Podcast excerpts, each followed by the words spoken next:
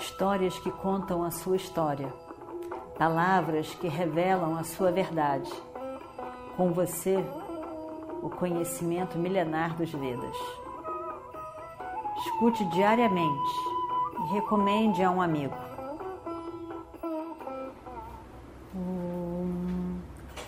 Vakratunda Mahakaya Suryakoti Samaprabha Nirvignam Kurume Deva Sarvakaryeshu Sarvada. Continuando então a nossa história do Mahabharata, Yudhishthira, não fique assim tão infeliz com a morte de Gatotkacha. Ele morreu porque ele tinha que morrer é o que tinha que acontecer. Ainda bem para você que ele tenha morrido. Porque de outra forma, aquela Shakti seria para Arjuna e este foi poupado. Radeya estava guardando a Shakti para matar Arjuna. Agora, nada pode ser feito a Arjuna, nada mais. E eu posso dizer que cinco dias a contar de hoje, você será o Senhor de toda a terra, o imperador volte para o seu exército. Vyasa desaparece. Bem, a guerra continuou. E o Destira entendeu a ocorrência, a necessidade. E às vezes é assim. É triste a morte de Gatotkacha, mas seria muito pior se fosse Arjuna. Se fosse Arjuna, a guerra estava perdida. E o Destira entendeu. A luta, as lutas, a guerra continuou. Os dois exércitos se bateram várias vezes. A morte entre eles era destruição, era terrível, terrível. E a noite foi avançando. Geralmente, o dia começava no nascer do sol e terminava no pôr do sol, o dia de guerra. Mas hoje ele continua. De madrugada, na escuridão da noite. Mas todos já estavam ficando muito cansados realmente. O sono está chegando, estavam cansados. Foram tomados por aquela grande emoção, aquele momento de uma batalha terrível, de Gatotkacha com Radeya e Gatotkacha com todos do exército. Mas o evento tinha terminado a morte de Gatotkacha pôs um fim ali, naquela emoção da guerra. E desde de manhã aquilo vinha acontecendo e tantas coisas que aconteceram. Eles nunca tinham lutado depois do pôr do sol. Então, verdadeiramente, eles estavam doidos para dormir um pouco. Estavam com muito sono, muito cansados. Corpo, mente, cansados.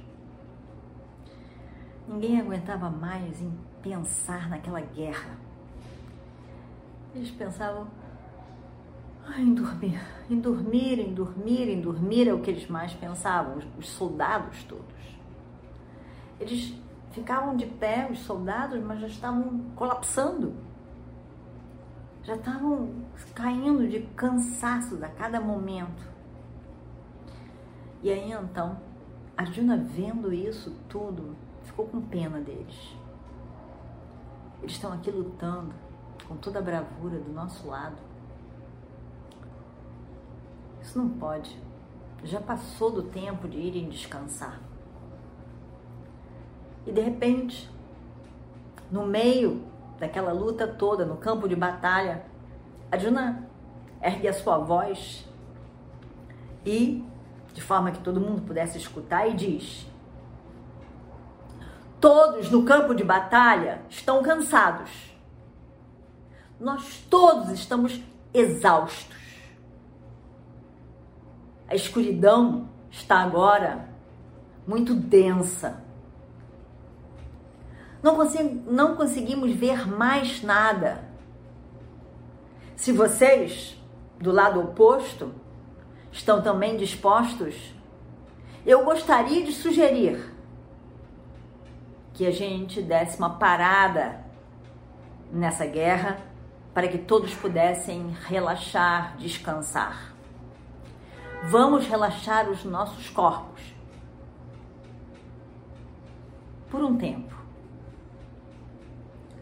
Quando a lua começar a aparecer, nós voltamos a lutar. E a sugestão de Arjuna foi aceita por todos. E os soldados ficaram tão felizes. Eles deitaram, onde encontraram, eles deitaram e dormiram.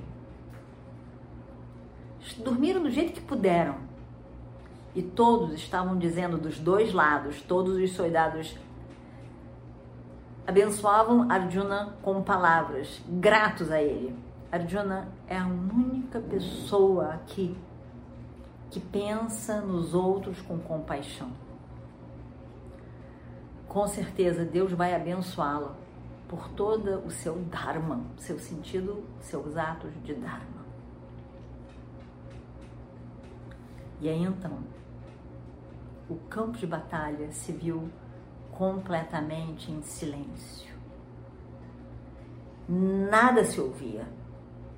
Todos estavam completamente dormindo, como se tivesse no colo um bebê no colo da mãe. Todos dormindo. Devem ter dormido por algum tempo. E quando a lua se elevou, vermelha, como um lótus, ela estava lá no céu do leste, iluminando ali tudo, o campo de batalha. A lua vermelha. E aí depois que subiu, ela ficou branca. E aí então seus raios de luz branca foram se espalhando. Diz o desviaça. A lua ali, como um pescoço fino de uma linda mulher no céu. E aí então, campo de batalha foi iluminado, não pelo sol, mas pela lua. Tão branca, uma luz branca, fresca. Que lua mais linda! Eles todos acordam de repente com aquela forte luz da lua. E aí então o som, o barulho de todos se levantando, imaginam só aqueles soldados preparados para lutar de novo. Eles realmente devem ter dormido pouco mais de uma hora. Talvez o suficiente para descansar um pouco, pelo menos, de tudo, de como eles estavam. E aqueles soldados todos. Era algo desumano de vê-los lutando tanto, por tantas horas, por tantas horas ali. Mas eles tinham que lutar mais uma vez. Drona parecia ter perdido toda a sua compaixão por todos os seres humanos quando ele se tornou comandante em chefe dos Kauravas, do exército dos Kauravas. Nada disso. Essa luta desumana não aconteceu na época de Bhishma. Mas não se podia nem nem reclamar. O dia estava, o dia estava pela frente e tinha que se fazer um movimento para a guerra novamente. E de repente, algo incrível acontece. Vamos ver no próximo episódio.